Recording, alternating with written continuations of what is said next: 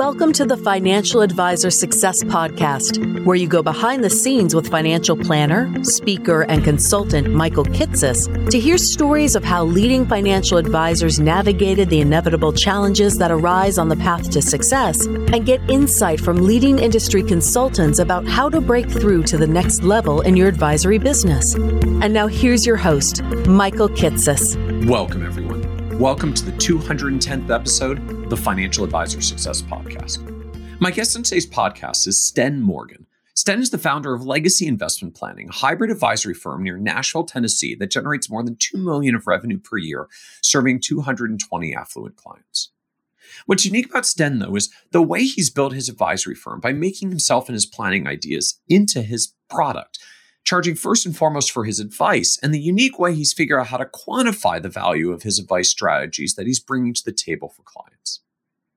In this episode, we talk in depth about Sten's The Advisor is the Product philosophy. Why every prospect meeting starts off with a whiteboarding session where Sten tries to highlight new planning ideas for clients right away instead of holding back until he's been hired before sharing his best ideas the mental strategy that Sten uses to quantify the near term positive economic benefits that his advice will bring to get clients comfortable with his advice fees, and why Sten charges a full rate financial planning fee with monthly retainer fees of hundreds or even thousands of dollars per month, and then discounts his AUM fee for those who subsequently implement with him. We also talk about Sten's own journey through the advisory business, why he started out at a major life insurance firm, but ultimately left because it focused too much on the value proposition on his company's products instead of his own value. How trying to become more advice centric at an investment centric firm led to him being unexpectedly terminated and suddenly forced to hang his own shingle. And the way he was able to get his new practice going quickly by diving headfirst into a new niche with doctors at the local hospital. And be certain to listen to the end where Sten shares the mindset changes that were ultimately critical for him to turn an initially struggling advisor career into a successful one. How Sten tries to accelerate his success by constantly seeking out those who have already traveled the journey ahead of him to help him shortcut his own. And why Sten thinks it's best not to start with your why in finding your purpose, but instead starting with your who. Who you're building your career for because staying focused on them so you never let them down can be the ultimate motivator through the inevitable challenges that may arise. And so, with that introduction, I hope you enjoyed this episode of the Financial Advisor Success Podcast with Sten Morgan. Welcome, Sten Morgan, to the Financial Advisor Success Podcast. Good to be here, Michael. Thanks for having me, bud. I'm really excited about today's conversation and, and talking about some of the challenges of, of what happens when when you get started as an advisor as a 20 something and and have to build. You know we, we've had actually a few guests on the podcast lately who kind of started their careers early. And, and i always sort of chuckle a little bit to myself as we talk about these stories because like I, I feel like i have to put a warning sign in in in front of these episodes of saying so like just for the official record I do not actually recommend that 20 somethings coming straight out of school, like go directly out to hang your own shingle and try to get your own clients. I know there are firms that recruit that way and that that's a, a pathway and technically a lot of jobs that way. But so much of it from the advisor's end is companies just kind of throw a whole bunch of 20 somethings at the wall. They see what sticks. For them, they just get to keep keep the winners and let the losers go find something else to do from your end as an advisor. Like that was your one shot at the career. And if you start out on the wrong foot and don't survive those early years, you don't get to play the game in the long run. So like I'm I'm not a I'm not actually a fan of the approach, but I know you've had a pretty cool story about how you've done that and starting out in the big insurance world and and and moving into your own firm and building on your own and doing it while you were moving. So you even had to do it in an area where you didn't necessarily have a natural client base of your own to build with that you know infamous natural market of friends and family.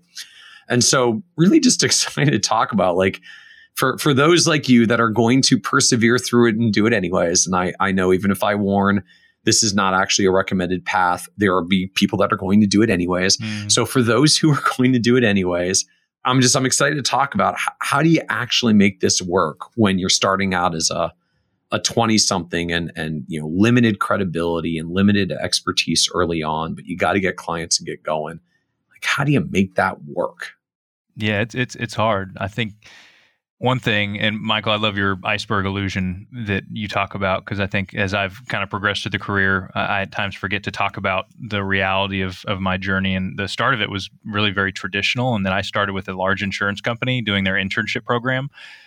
And this wasn't a multi generational career for my family. I took the internship because it was the only one that paid me a hundred bucks a week to show up, never thinking I'd own a business or, or do anything of the sort. And so I entered similar to what you talked about. They recruited a bunch of us, and there was a few of us left at the end of the day, and we just started selling proprietary products. And but then I kind of had a, a, stirring in me that was like, I think there's a different side of this business I don't know yet. So I jumped ship and, and went to a large investment firm and and learned about the investment side. But again, just felt unsatisfied because in both scenarios we were just selling product, and it was kind of what the product was we had to offer. We went out and we learned to sell it. But in your 20s, that's hard because what you're selling against is long term established relationships that clients have with other advisors. And so it was this grind. I mean, it was. It was the path. I had accepted the 15 to 20 year path that the industry told me was normal of, hey, you hang in here and you grind it out. It's going to be terrible for two years, really bad for the next three, kind of hard for the next five, and then eventually you'll hit some momentum and based on my background, I grew up with a single mom, three sisters. Risk was not really something that I was interested in. You know, my whole goal was to get comfortable as quick as possible. And so part of what I talk and teach other advisors now is you need to know what you're getting into. And I think Michael, like you mentioned, a lot of advisors don't know what they're getting into because the industry kind of sells them on the upside without really painting the hard picture. Yeah. I do think we have a huge challenge of as you said, we we sell the upside and don't paint the realistic picture sometimes. You know, we sell the successful advisors can make hundreds of thousands of dollars and don't always get to the oh, but like 80% of your recruiting class will probably be gone within yeah. 24 to 36 months. And and you know, of course, it just it just sort of preys on that self-confidence that a lot of people have in their in their 20s of like, well, yeah, I know 80% won't survive, but like I'll be one of the 20% right. who do. And of course, everybody in that group says that. And 80% of them still aren't there two or three years later. And, you know, we, we convince ourselves we're going to be the one, even though we, we may not be, or that may not be realistic. But, but I'm really struck by sort of your framing that like your approach was you, like, you didn't want the, the risk of trying to be out there on your own, getting stuff going. I think as you'd put it, you wanted to get to comfortable as soon as possible, which I think classically is not something we associate with entrepreneurship, eat what you kill, get your own clients, hang your own shingle, launch a business as a 20 something. So, so talk to us a little bit more about kind of the, the steps of this journey. So like you said, you started out as at a insurance company and an intern programs. Like wh- where did you go and how did you find your way to this intern program? It was I was at a college in Oregon. I grew up outside of Eugene, and they they had just come by, large insurance company. Most people would know them, and kind of did their put out a, a kind of a an all call on campuses. And I said, hey, that sounds interesting, and and it was the only one of probably the five I was looking at that paid something to show up. And so I said, hey, let's give it a shot. The tough thing there again was my mindset. You know, all of us are have our own story, and a lot of mindsets are kind of created for us up probably until age twenty. And most of us for an extended period of time base our decisions off beliefs we made when we were 13 or 14 so i i felt based on growing up in a small town in oregon good things don't happen to people like us. You know you just work as hard as you can and eventually hopefully make enough money to pay your bills and be okay so the bar i set for myself was so low you know running a business no way. You know that just that just doesn't happen to people from elmira oregon. For me though I had to start focusing on the fact three sisters, single mom, and it was probably in college when I accepted the internship that I said I think I I have the ability to impact other people outside of myself, and so there's an, an obligation to to pursue that to some extent. And so I actually started taking my Series Seven while I was a junior in college, because the more people I surrounded myself with, I realized there's people that have overcome much harder things than I had, have become very successful. So there must be something they know that I don't because I believe they weren't working harder than me. They just figured something out. And so I started interviewing financial advisors, interviewing CEOs, and just saying, I need to know what the gap is between where I am and where you are. And what I learned is they just, they found a way to tilt the curve in their favor. they didn't do things in 10 years. They figured out how to do it in one year. And so I just became this sponge of information of saying, hey, I, the quicker I can learn things to avoid wishing I had known something sooner, which is most of our path. Right. I think that instead of 15 years to be a successful advisor, I bet I can do it in three. That was step one. I just had to believe it was possible. And by finding people that had done it already, I knew it was possible. I just now had to convince myself that I was actually capable of it. So, as a junior in college, did you already know you wanted to be an advisor in particular, or a business owner in general, or just kind of something successful? So, let's talk to a lot of different people in industries and careers. Like, it was in finance. I think my my young mind growing up, we moved a lot, and you know, kind of father figures in and out of my life. And the one common theme I saw was that money seemed to always be the issue. And so I said, well, I'm going to learn about finance and economics. And so that, that's kind of what pushed me down that path to start learning from people in that industry. And then I started realizing, well, you know, I think the information I'm gathering, there's products that solve problems for people, and I think I can be good at selling those products. And so, like many advisors, I started with a product based mindset. You know, I need to find a company that has stuff that I can provide to people that helps them. And so, like many advisors, I started on a very traditional path in the industry keep your head down, grind it out for a long time and it wasn't until I ended up in Nashville, kind of no market, was with kind of a bigger wirehouse, and they were selling a bunch of A share business. And I was like, I just don't want to have 2,500 clients that I promised something once, and now I have to go find more because I already got paid. And that's when I maybe didn't play my cards right, but I kind of brought up to the president of that company, I just think there's a better way to do this. What do you think? I think I might explore other things. And and I had a box that afternoon, walked out of the building. and I just I remember thinking to myself like I should have been a little more strategic about the conversation.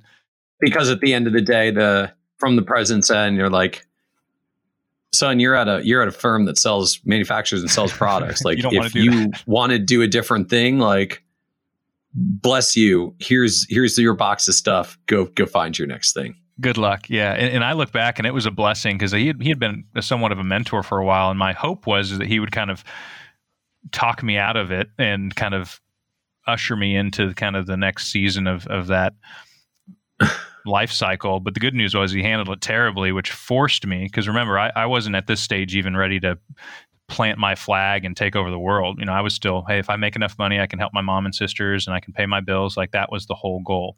It was a hundred thousand dollars was the number I had in my mind. Like if someday I can make a hundred thousand dollars, then all my problems will go away. So because he kind of forced my hand, that's where I was about to get married, unemployed, which my wife still reminds me of at the time, and I had to just do something. And so that's when I just kind of hung my shingle and said, "Well, I'm not from here. I don't really know anybody. These letters I'm getting in the mail say I have a non-compete that I didn't wasn't fully aware of that I can't talk to anybody I have met." And so I had to start from scratch.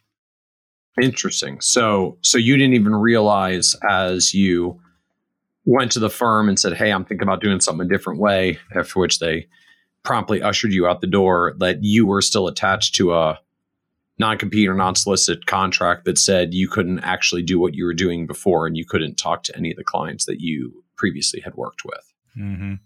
And there wasn't a big count. I hadn't been in Nashville very long, but I think that I just I didn't know what questions to ask being young in the business. I, I think I just kind of I just I needed some forward movement, so I accepted offers as they came. You know, didn't didn't right. think through and kind of have a vision of what could this look like long term.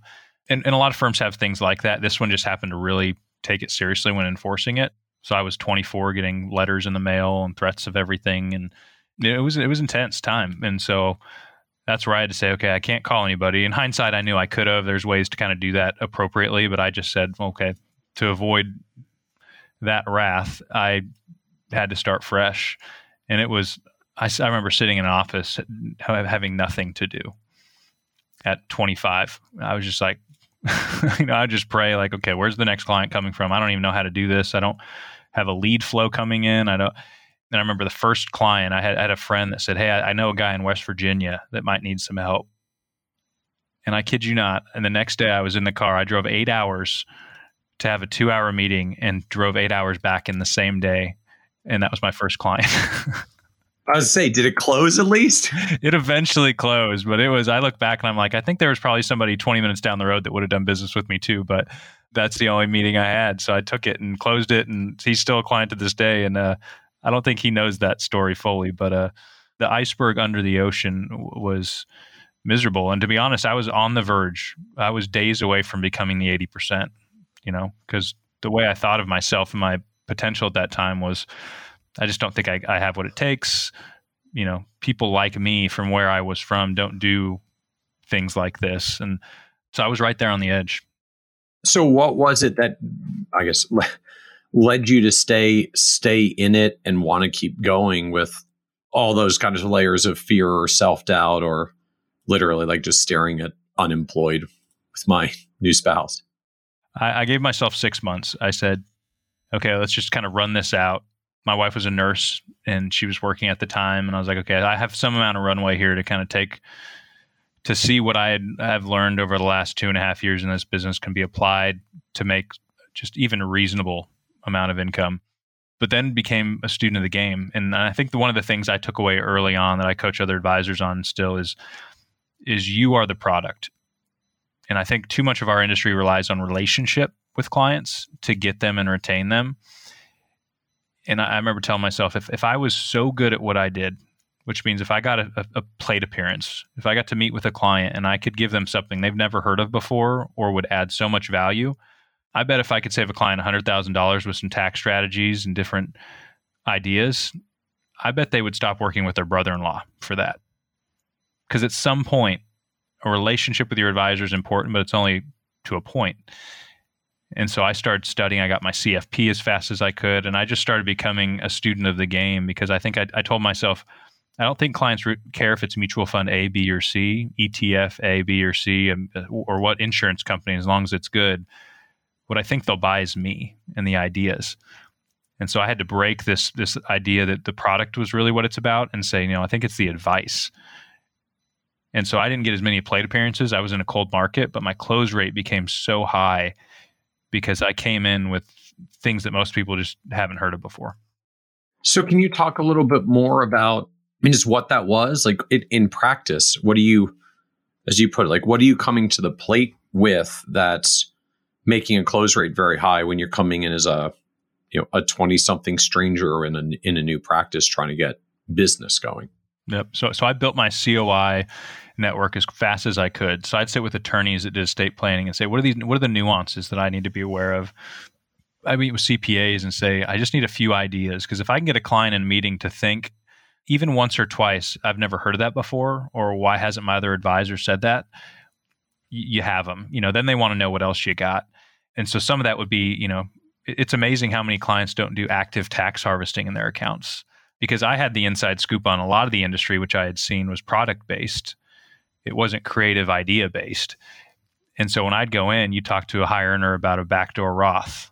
You know, I think some of your listen, most of your listeners maybe heard of that. Financial planners kind of know to think that way, but most financial professionals don't.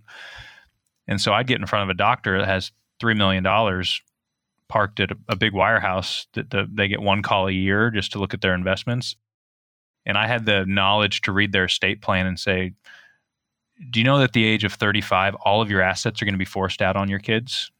Do you know if you change this line, you can actually just give them access to it, but they can still be their own trustee and the money's still protected? Something like that is all it takes for somebody to say, like, oh, I didn't know that. Well, tell me more about that. Or you tell a business owner about R&D tax credits. I have one last year. You need to make sure you have a good CPA that's really up up to speed on this stuff. But they invented a chicken light and they just like a lot of businesses put their money into it over the time. And but we found them a tax credit i think a $250000 tax credit they didn't know about. Their clients for life. They pay me $3000 a month just to be on the team because they've seen kind of the light. And so uh, little things like that are really where the power is. But if, if we get hung up on internal expense ratios past performance this insurance ledger looks better than that one which is most of the conversations that I was trained to have early on, it's it's just white noise. So it's very much kind of it's talking about strategies, action items, sort of in a very literal sense, like advice, things you can do, but trying to get away from talking specifically about products or product comparisons, or as you said, you know, expense ratios, in force illustration ledgers and all of that, and and just getting to like let's let's talk about estate planning. Let's talk about tax credits. It, it sounds like those are the primary areas that that you were raising these conversations, like very, very estate planning based and very tax based, backdoor Roth, active tax harvesting, R and D credits, et cetera? Tax is probably the biggest pain point I come into contact with. That if I can press it and give some ideas, it opens the other doors. Estate planning is is pretty low hanging fruit, and and they don't have to take everything you you say. It's just they need to know like this person is telling me about things I've never heard of before. And a great book that really helped change the way I think. Quick disclaimer is that if you look this book up, make sure you go to Amazon and then the business book section. But it's Getting Naked by Patrick Lencioni. Yep. And that is such a great book about give the best ideas away right away. And that really trained me that when I sit with somebody, as opposed to thinking, oh, I got to hold my best stuff back because what if they take it and do it with another advisor or try to do it themselves? That's a, that's a lie. Most people don't have the time and energy to do that. So if you give your best stuff away right away, almost 100% of the time, I'll say 99 because it's probably not every every time, they end up saying, "That's great. What else do you have?" And I think that's something that that, that I see a lot of advisors missing. Yeah, I uh, I actually read Patrick's book early on in my career as well, and, and had a very similar impact to me that you think you said it well. Like we we get so locked in this mindset of like I have to protect all my best ideas and I can't tell anyone about them until they're already a client because they might take it and do it themselves. They might take it and do it with their current advisor. And you know, once in a blue moon, someone may end up doing that, but basically 99% of the time when you brought the idea to the table, their their natural response just like, well, I didn't know about that. Now I know about that. Can you help me do that? Because yeah. nobody else knew how to do that, or I would have done that already. So the fact that no one else ever told me or helped me do it, and you apparently know how to do it, means I should probably be doing this with you, since you apparently know yourself and no one else does. And like we we get caught up in our heads about clients second guessing us or trying to game us when most of the time in practice in the real world, people just like, oh, that's a great idea. Can you help me with that? I remember I had a, a, mentor. I was I was looking at starting a business vertical, you know, outside of legacy, but was was financial educated related. And I was like, oh, I got to kind of keep this tight chested. And, and and he had started and sold multiple healthcare companies. And and he said that that rarely, if ever, happens. He's like the people that'll hear about your idea don't have the time, energy to stop doing what they're doing to all of a sudden try to copy and steal yours. So so as I've learned more about business, I've realized that we all are busy, whether it's businesses, families, kids, the, the chances someone's going to overhear an idea and all of a sudden reverse engineer it and try to steal it from you is just not likely. And and so that that was that was freeing for me to say, well, let's just start giving it away and and that really helped reinforce our brand as man, those guys are creative. Like they they're saying things I've never heard of. I may not implement it, but the fact is I think having them in my circle is going to make me better if they're saying things I haven't heard of and wasn't familiar with that seem beneficial, even if I don't like the particular one they put forward, I don't want to do this one. Like I will, I will do some of them. I will do, I will do the the next one because if they're coming up with that many good ones, something's going to be, something's going to be something I want to actually do, even if it's not this first one they put on the table. That's right. But th- th- there's there's a, a second step of that. A great idea is one thing and this is something I've really kind of tried to hone in on, but being able to quantify the value of your piece of advice to somebody makes all the difference. Because if I tell a client, here's a tax strategy, you know, if we harvest actively from your portfolio, it'll add X value. They might say, okay, it sounds good. I'm not doing it. But I believe people solve big problems, not small problems. And so as an advisor, we position an idea to a client. If, if we don't show them the potential cost of not acting on it, that's our fault.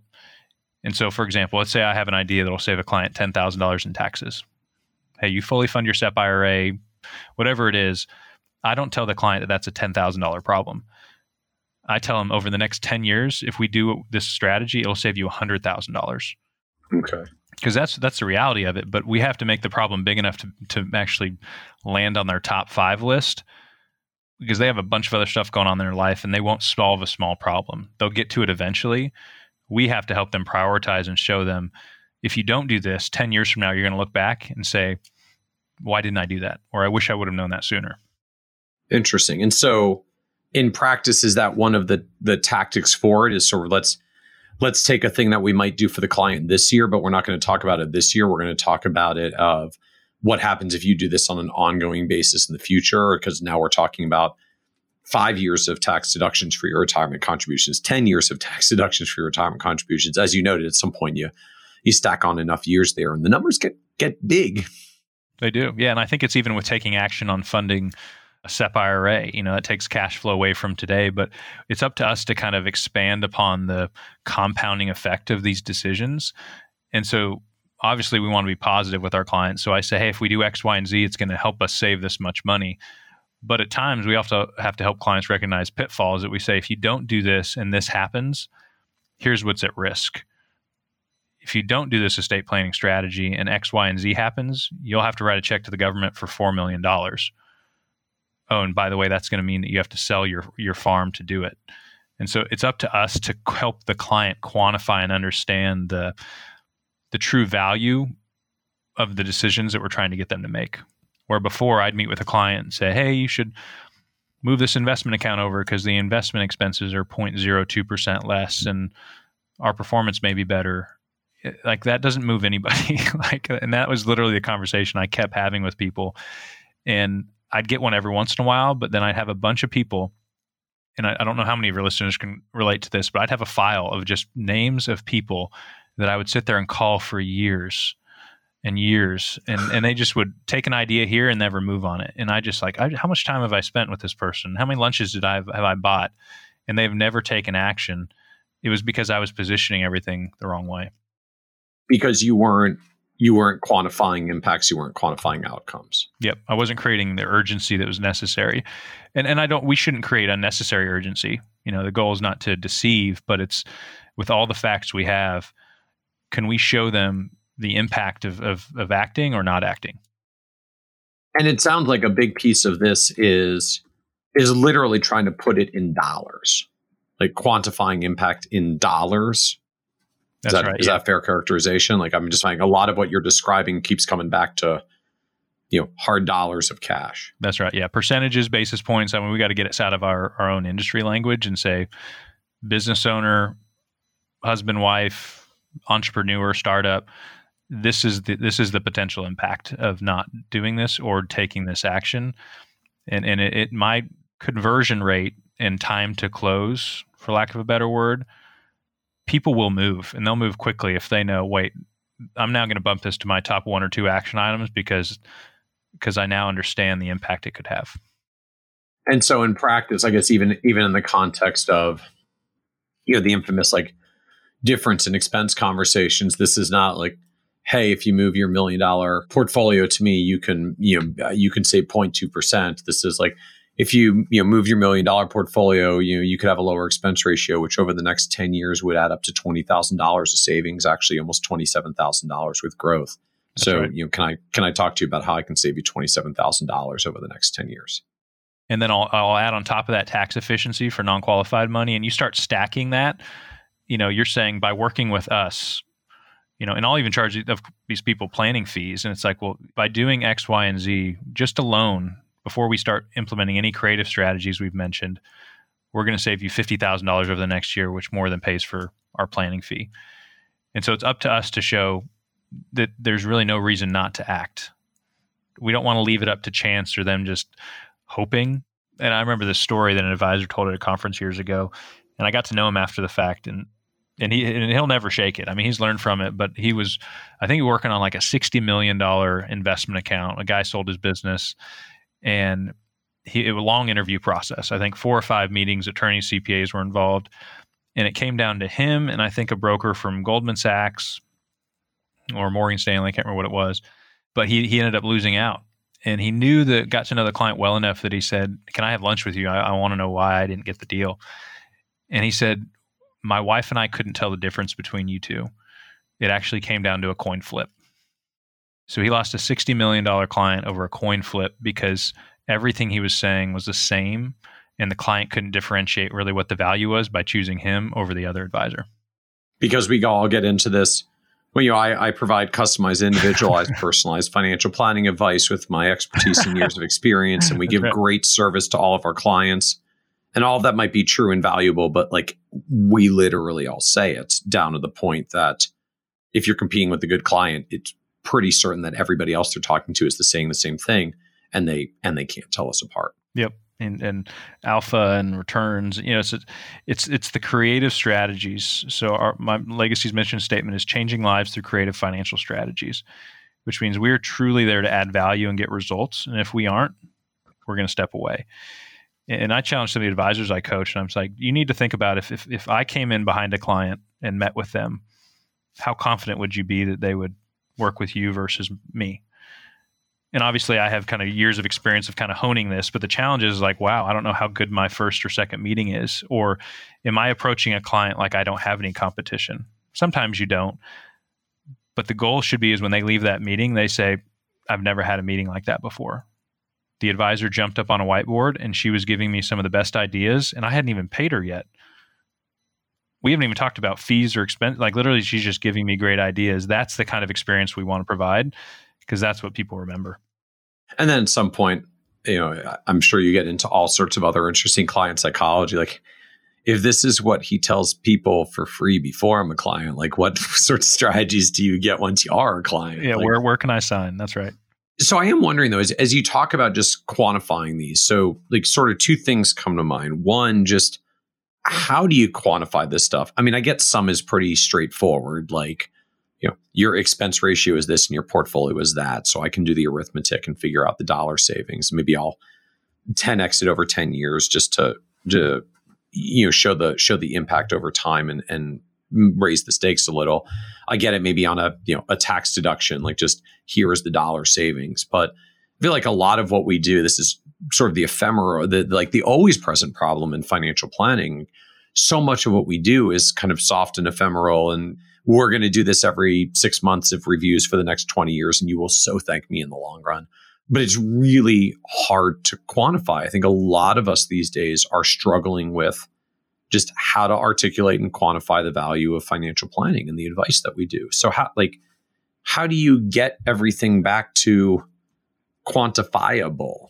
Like what are we all missing that we're struggling with this? I think there's always going to be the art, which is hard to quantify we do say, hey, by working with us, we're going to increase the, the, time you have available for other things, which you can almost help them do the math. If you had an extra two hours a week to not worry about this stuff, what could you do with it? But you're still, there's a lot of assumptions. So we try to stay in the realm of, of manageable where we can actually say, hey, we've, we've researched this, we've done some high level kind of shopping around for you. And if you do X, Y, and Z, it, it leads to this amount of dollar savings, which more than pays for our consulting fee. And so if we've already paid for our fee, everything else after that is gravy so for example, we may say, hey, we have some partners we we we consult out with that give us all your deck pages for your home and auto and other insurance policies and we'll shoot those out. Between meeting number one and between meeting number two or three where we actually position our fee we'll get back kind of a side by side comparison of their all their property and casualty insurance and almost every time we can save them $1500 $2000 while improving coverage. Most people don't shop that stuff very often. So if we can do that for them and we take that over 10 years we just save them 15 grand or 20 grand. And so for you that's what uh, like getting a copy of all the declaration pages of their their P&C coverage home auto maybe umbrella liability if they've got something. And like you you analyze it internally you've got P&C agents you know or firms that you work with to say, hey guys, take a look at this. You let me know what you see, and then I'm going to bring it back to the client because obviously we all win if the client wants to act. But you know, they, they give you they give you competing quotes or whatever it is, and then you can come back to the client and say, hey, I found this. Uh, it'll save you fifteen hundred dollars, which over the next ten years is fifteen thousand dollars. So how about we talk further since I, I just saved you fifteen thousand dollars on your home and auto insurance with a review. With one idea that's right. And and so between the first or second data gathering meetings to the proposal we're trying to get as much information so we can show them in a matter of weeks we just saved you x dollars. Imagine what we can accomplish over the next 12 months. Almost everybody you meet with knows they need financial advice. Whether they're they're getting it or they don't they're going to say i need it. I know we need to get to it. The barriers we're going to run into is the price is too high now. I'll get to it someday which they won't. It'll just keep dragging. Or two, I have the money. I'm just having a hard time pulling the trigger because I, I don't quite believe what I'm going to get out of it. And so by quantifying as best you can, whether it's, hey, I reviewed your estate planning strategy. It looks like this insurance policy is held outside of trust. You know that why it was done that way. and then you help them show, hey, do you know this will increase your taxable estate? While this isn't taxed; it could tax your other assets, and that could end up being a million dollar tax bill someday. Clearly, I'm saying, hey, there's some assumptions here, but by not acting, we're just leaving these pitfalls in the future. And so, at all possible, and disclose that you're making some assumptions at times, but say, here's the potential dollar impact of not doing this. By not having an estate plan, here's what that issue could cause. You should spend $1,000 to get an estate plan. It'll save you 50. That is the conversation. We have to give people real numbers as opposed to selling off ideas or feelings of just trust me, if you work with us, we're going to put you in a better place. I think at least where, I grew up in the business and how I was trained, we relied way too heavily on potential plans, insurance ledgers of what could happen. You know, we need we need to try to bring it down to the concrete. So uh, that does make me wonder though. I mean, you kind of mentioned in there about disclose your assumptions, but I think a lot of us have kind of been uh, trained or had this beaten into our heads of like, don't guarantee results, don't guarantee performance. Like, you know, you, you got to be careful what what gets promised to clients because then you can become liable if that doesn't become a reality, which is a real problem certainly with things tying to markets because they may not become reality. I guess the other part I'm wondering is just like how do you quantify these and put them out there in a way that you you don't have to worry that someone's going to come back and say like hey Sten it didn't you know it didn't come out to $50,000 over 10 years we've been working for a few years and it hasn't added up to much like I'm I'm firing you or I'm suing you because you know you you overpromised this fifty thousand dollars of value and that's not how it's materializing because whatever li- life changed something happened mm-hmm. but you know all, all, they'll remember is fifty thousand dollars once right. you put that number out there so how do you think or worry about I guess the, the liability exposure of this or just how you quantify this in a way that doesn't get you in trouble if if life and circumstances change yeah. So I, found that the client doesn't need it documented. All of these conversations happen in like a whiteboard format. And so as we're up on the whiteboard and I'm saying, hey, here's some things we found, consider this, what we're giving them is a, a feeling of confidence that, okay, they've already identified ways I can save money. Because we're not trying to get them to, we're not, we don't need to guarantee them results five years from now. We just need to get them over the hesitation in the short term to take action on something because what I know is that if I get them on my client list for the next 12 months and they pay me a fee monthly, quarterly, or annually, I'm finding that value. I'm going to make them know, wow, having him involved gave me more time back. My fares are in order. I have a balance sheet for the first time. I know what my budget kind of looks like. We have a 12 month runway to show all the value we have. The, the ideas we share up front in kind of a whiteboard conversational format are just to, to open their mind up to like, okay, this is worth pursuing.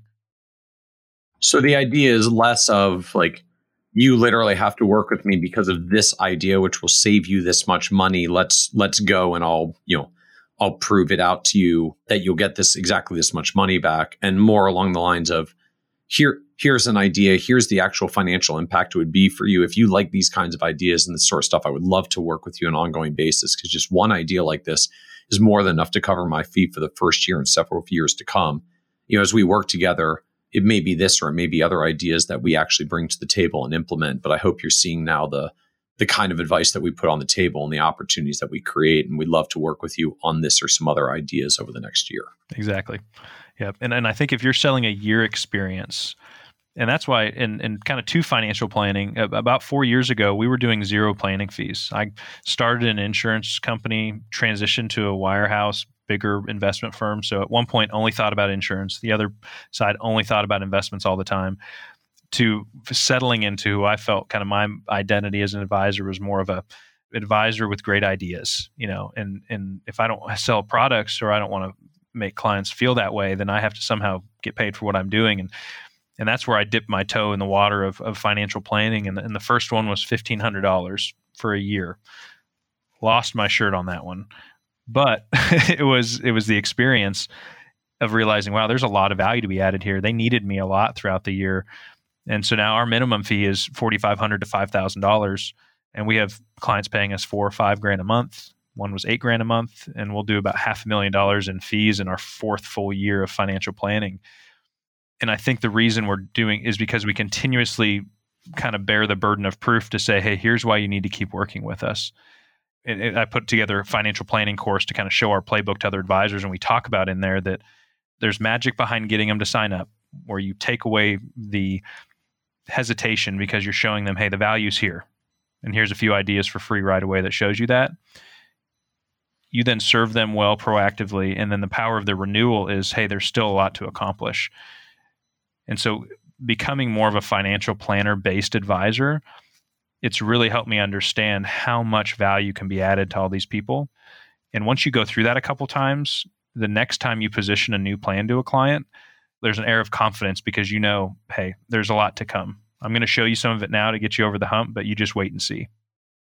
So when you start talking about, I, I mean, things as high as like four thousand dollars a month in planning fees for a client, like what are you what are you doing for someone yeah. at four four thousand dollars a month, fifty thousand dollars a year in in planning fees. I mean, what does that what does that look like in practice? So those are businesses almost all the time, and so that that, that involves monthly meetings. You know, we're in there meeting with their CPA, their HR director. They have questions about compensation strategies. We become essentially their the facilitator of financial related decisions. We help them structure their buy sells. We'll sit in the room for operating agreements. And in that course I put together, we actually have real case studies where I say, hey, here's a client that we charge $3,000 a month. Here's everything we did in the first year and here's why they didn't hesitate renewing and here's what we're going to do in the second year. I did have a client years ago. We we went in full bore head. She was growing a technology company acquiring companies and she just wanted us full steam ahead with her and she was paying us eight grand a month. And in hindsight the compliance lift for that i mean it was so burdensome that I, I think i've learned there's a line to where it's like hey there's a point where i'm going to say hey we're going to be this involved and here's a fair fee beyond that you're going to need to pull in some other professionals. So I kind of learned my lesson on that one. But it's amazing how many business owners need unbiased advice and guidance. And really, what they're buying is your access and, and time. You don't quite know what you're going to be doing six months from now. You're going to try to identify at a high level. But I had one company I'm working with now that we had a great kind of 12 month runway set up. And three months into it, they all of a sudden want to buy another company and there's a 401k to merge in. There's all this stuff. And they say, Sten, we don't even know where to go to talk about this. And so I'm helping coordinate with 401k providers to consolidate those plans. And so there's just, there's enough there for business owners that they just don't know where to start. Most of them ignore it. The value of having an unbiased advisor that's not trying to sell them stuff because they don't need somebody else doing that, pushing along key objectives for them and being a sounding board. These companies, they don't even think about the fee after year one and a half because they say, we don't know what we do without you there's a lot to unpack there and that's why i put that course together for advisors to say hey here's here's our playbook from start to finish but that market and i've michael i've heard you speak about this at conferences the people most advisors are going after of hey i have aum to manage and i'm ready to take action is so small compared to right. the, the amount of people out there that are willing to pay for great ideas real estate developers entrepreneurs do it yourself investors still need good guidance and ideas it's just trying to figure out how do I position this well? What's a fair fee to charge? And how do I document it? Co- obviously, compliance is part of the game. And then how do I continue to make them feel the value so they keep renewing? And so, can you talk to us a little bit more about what the business looks like in practice from a from a revenue end? Like, are are you all flat planning fees now? Are you still also doing investment management or or or other product implementation? Like, what is the what does the actual business look like at this point? Yeah, so we do advisory and planning fees. So my background was advisory. So we majority of our revenue still comes from advisory fees, but financial planning is is the fastest growing segment. And then occasionally we'll bring in a consultant to do a large insurance case for a business owner, buy sell, or some estate planning case. But a majority of our our new focus on prospecting is financial planning consulting, which leads to uh, investment advisory business, which leads to the occasional insurance sale but it's important for us that we when we meet with a client we say our engagement with you is on a financial planning for a fee basis consulting there is a second phase. If at some point we advise something that you want us to help you implement here's what that looks like. But what's great is i don't i don't have to think about the product up front because i'm getting paid well for my time. Naturally there's going to come a, a place where they say hey i don't have anybody else i trust to implement this. Are you able to help me with that? And if, if, if it's a good fit we'll do that too. Interesting. So you make a strong point there that you even for a lot of advisors out there that that charge something for planning work and planning fees. You know, we do our $1,500 plans or $2,500 plans. You know, our, our uh, recent benchmarking study for the on the Kitces platform found that we our average advisor charges about twenty three hundred dollars for a financial plan. It's, you know, hovered in that two thousand to twenty five hundred range for a long time. But you know, as you know, like that. I mean, that's not a that's not a small number. That's not a minor number. But if you look at most advisory firms, once they are at a relatively mature place, the average revenue per client is usually quite a bit higher than than two thousand dollars or twenty five hundred dollars per client. It's a nice way of saying like we don't get paid enough at $2,000 planning fees to grow and scale the business and sustain its growth. We usually have to end up getting into something else or moving further up market or expanding the relationship somehow. But it's an interesting framing, as you put it, when you when you are really actually charging full value for the planning up front, and there really is no pressure to to do anything on the implementation end because it's really actually profitable to do the planning work up front at the kinds of fees and numbers that you're talking about comma, and then if it turns out that they also want help implementing, you may still get opportunities to that business as well, but it doesn't have the same pressure because your planning isn't a loss leader. It's actually a profitable endeavor. It's just when you do planning work and really build relationships with people, often they end out at some point saying, like, you've given me all this great advice and I know I'm supposed to implement it. And I never seem to get around to actually doing it. Sten, can you just help me get this done? Mm-hmm. Yep, and, and we charge if we if we end up managing assets and somebody's paying us for our, our, our planning and time, we charge them a lower advisory fee. I think for years people kind of did the bundle approach. I know I did at my prior larger wirehouse firm was, hey, pay us one percent and we're going to give you all this stuff. Well, all the other stuff was, hey, we'll do it if you kind of ask us, but we can't afford to pursue you in order to get this stuff done. Whereas now, if hey, if you're going to pay me for my time, I don't need to bundle it. Therefore, I can charge you 20% less than most advisors. So you're going to pick up more investments because you're even charging less, but you're still more profitable than you would have been just by going after the assets and being a, a stock broker or stock advisor in a client's mind. So I, I, would I would strongly encourage, and I know you do this. Financial planning does not have to be a loss leader. There are plenty of clients that want to pay a good fee for good advice, but in order to do it well, you need to know the process going in. And I think a lot of advisors I talk to, they're hesitant to do it. I was because I just didn't know what to do next. I was willing to ask somebody for a fee, but I think the way I did it left them feeling nervous because I was like, he doesn't seem very confident when he's asking for this fee and, and he doesn't quite know what's coming next. Why would I want to pay him? So as we've spent the last four years building this process of what does the whiteboard session look like? What's the next meeting? What does our proposal template look like? what based on their level of fee is their service model that we can commit to as far as meetings phone calls and collaborating with their other professionals each if you lay it out as wow this is a standalone business the client's going to sense that and they're going to re- realize wow they know what they're doing this must be valuable but i think too many people try to slow walk into financial planning or use it a loss leader that it ends up being a distraction and maybe adding more risk to their practice than than they know i'm struck by this framing though of you know, certainly there are a lot of advisory firms out there that charge an AUM fee and may do a separate planning fee as well. And if you have enough in assets, they start waiving the planning fee. So in essence, if the portfolio is big enough, they they waive the they reduce or waive the planning fee. But if I'm understanding right, like you essentially do it the other way around, which is the planning fee is the full planning fee.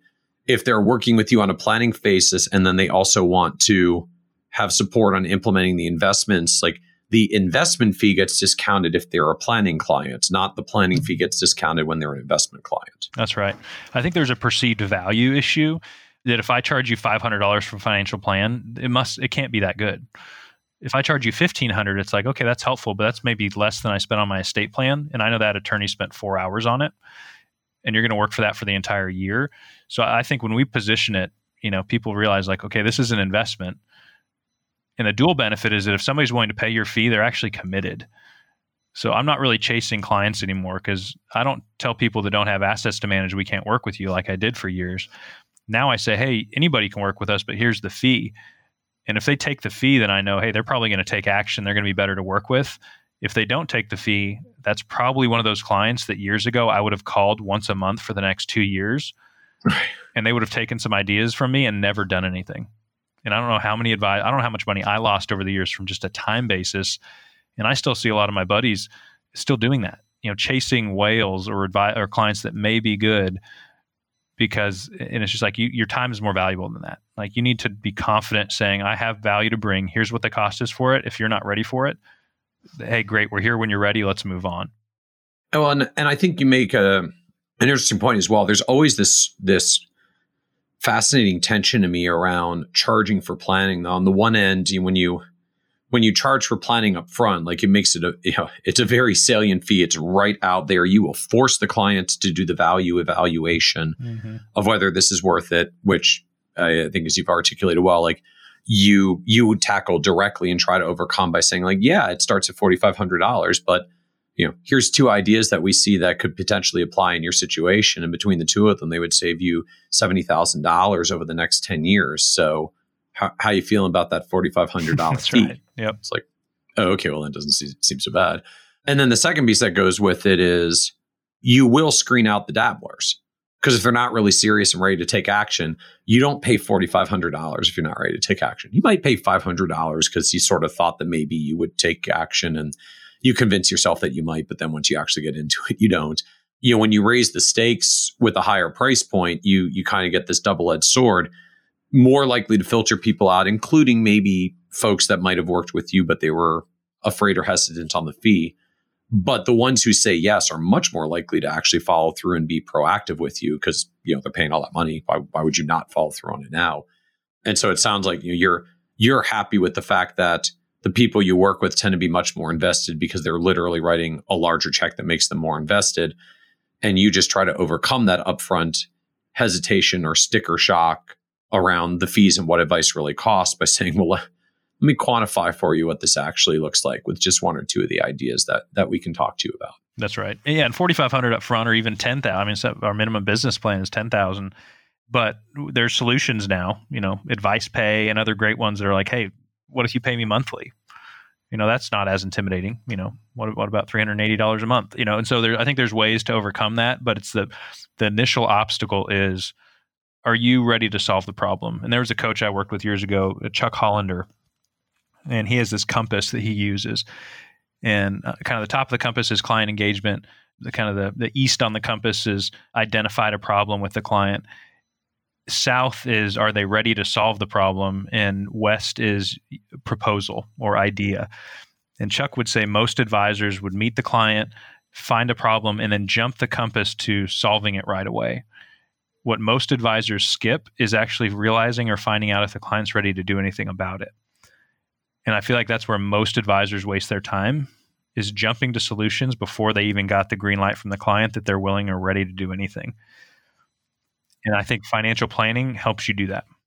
All right, because the the caveat, and I think this is always the hard thing for us in this uh, like advice giver role is is sort of recognizing the the I guess the, the client psychology and all the weird client psychology that crops up. Like the fact that they came in and took the meeting does not actually mean they're ready to take advice and do something. Like people take meetings for a lot of different reasons. Mm-hmm. You know, like the check the box that they did it.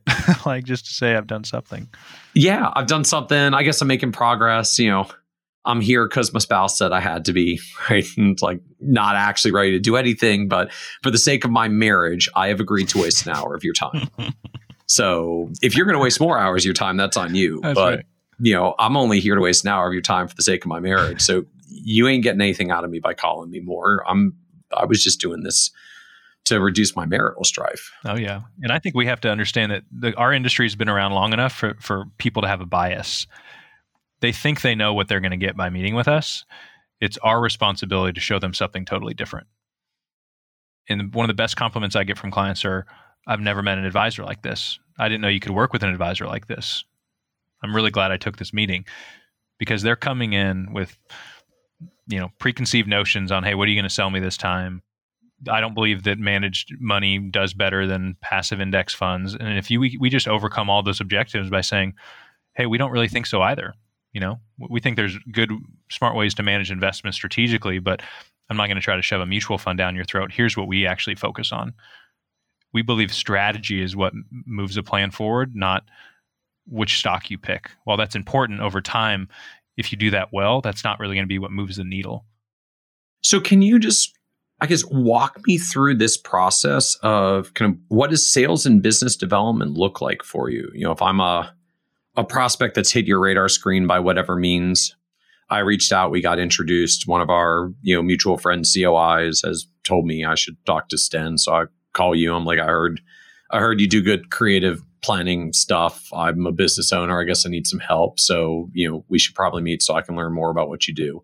So, like what what happens? What's the actual process for you? So we we've kind of forced ourselves at our first meeting, you know, hopefully it's in person. We've we've spent this year kind of building out our virtual experience and kind of a side note there, we believe that virtual advice is just as valuable as advice given sitting across the table. So don't charge less for it but if we get that first meeting, it is purely kind of based off Patrick Lencioni's book. it, it is a whiteboard session. There's no three-legged stool talk. There's no, hey, here's the history of our firm. We'll get to that, but kind of like you said, if someone takes the meeting, they kind of assume you know what you're doing. So like, let's not spend too much time on on on that. Let's get to the meat of it. And so I'm up on our whiteboard and just saying, okay, you're a business owner. What's the entity structure of your business? And they might say, well, it's an S corp. Well, in Tennessee, do you know that the laws it's not really beneficial to be an S corp, and you can't distribute losses disproportionately, but you could with an LLC. And and so I'm looking for every opportunity to kind of find a rabbit trail to to explore or expose something that they probably have not talked about very often. And so we have kind of a great fact finder template that I share in that that course I put together that kind of walks us through these key questions are you confident with your tax strategy right now? Well, not not really. I, I'm I'm I'm sure there's things out there that I'm not doing that other people are. Well, of course there are. Most of us know there's there's smart people doing things that we could be doing. We just don't know what they are, and and that's a pain point I try to push. Is saying you paying more taxes just because you don't know how to do it is not a good reason. You know, we all have the right to pay the least amount of taxes possible if we know what we're doing so tax is a big one estate planning is a big one. I'll review their investment accounts and kind of poke on that. So the first meeting is pure idea sharing information gathering because i know in the back of my mind i'm trying to get as much information give them much, as much confidence as possible for them to give me the information i'm asking for. So by time we have meeting two or three the whiteboard session could maybe turn into two meetings at times is that i'm already coming back with firm data so are they bringing data to the first meeting or are you truly just going into this kind of cold of let's just start talking and get to know each other. I'm just going to kind of scribble some things on the whiteboard as we go and just start watching for areas where you can point out like hey, have you thought about this? Have you seen that? Do you recognize this? And just starting just start putting ideas on the on the table. They may not do all of them or most of them or even necessarily any of them but they're going to start seeing like okay this this guy actually puts ideas on the table and they're things i haven't heard from others. And so even if these aren't hitting some of them probably going to hit. And if they start responding to one then i'm sure then you get into like oh you know if we helped you with that over 10 years it would be $70000 and the stakes start amping up. That's right. You have to fight the desire to get into any kind of traditional sales conversation in the first meeting it should literally feel so consultative that they're like, wow, this is these these are questions I didn't even know I was going to talk about coming in here. The meeting needs to feel so different. And so, for example, a great one is when I talk about real estate. Most people, most advisors don't talk about real estate. We don't get paid to help clients with real estate. But when it comes to strategy, a lot of people feel someday, you know, I want to buy real estate, wherever they get that from, or hey, I've bought some real estate and it's worked out for me. I want to buy more we'll talk to clients about direct versus non-direct recognition assets. And we tell clients we are fans of real estate if done well because it's a non-direct recognition asset. And most say well i don't know what that means. So i'm on the whiteboard. I draw a picture of a couple houses and i say okay imagine you paid a million dollars for a house and you had a million dollars in an investment account. If we took out a half million dollars from that investment account instead of it being a million dollars growing at 5%, it's now half a million growing at 5%. That withdrawal was directly recognized. The beauty of real estate is if you have a million dollar house and you owe half a million dollars on it, you still have a million dollar house growing at 5%. And so if I can tell a client that, hey, if we took $600,000 off one house instead of paying cash for it, and we use that 600 to put down payments on two other half a million dollar homes that you only owe $200,000 on it, now you have $2 million worth of assets growing at 5%, where before you only had a million. They may not go out and leverage their HELOC tomorrow. They may not go buy five apartments. Just that conversation is something most people have never really thought through or understood. of how people with money make more money. Just that idea, people's light bulb goes off. It's like, oh, that's how my friend owns 50 real estate properties. He didn't pay cash for every single one, did he? And I say, no, he didn't. He also didn't leverage them all to the hilt and probably take, take too much risk. There was a balance of strategy right. in that piece. And so that one perks people up all the time. And so I'm going to imagine at this point that just you've been doing this for many years. You've got a list of common areas and items that you tend to get into where there's usually there's usually something there there if if you get into the conversation with them. Yep. And so what are some of these common areas? like It could sound like business entity structures, right? And just some of the tax treatment issues around different types of business entities. You know, the real estate conversation. Yep. Self directed IRAs is another one. Remember, we're not recommending it. We're just telling them something most people don't know about. That they say, wait, I can use my IRA to buy real estate, or I can use my Roth to, to invest in a startup or give a loan to somebody and get interest back. We don't facilitate self directed IRAs. Certain custodians will. I can almost promise you most people have never been told from an advisor that they can use their IRA funds to do other things. And I guess, and again, you, and you don't necessarily worry about the world of, and then the client actually decides to go and do that, and there's no IRA to manage because they just took it to invest in some real estate. It's like, it's cool. I'm getting an eight thousand dollar planning fee. That's right. this conversation, like, I'm going to do fine with the conversation on the table. So if that's helpful for the client and helps them actually do what they want to do and achieve what they want to achieve, I don't have the the conflict of well, if they actually do this strategy, I'm not getting paid because I don't get to manage the IRA. It's like it's cool. I'm getting paid a planning fee. Yeah, and, and it's it's so much easier to refer us because, and I say us because I know you think this way too, is if if a, if a CPA or an attorney knows that if Michael or Sten meet with a client, they're not going to try to make them fire every other professional if your sister-in-law is managing your money in New York, great.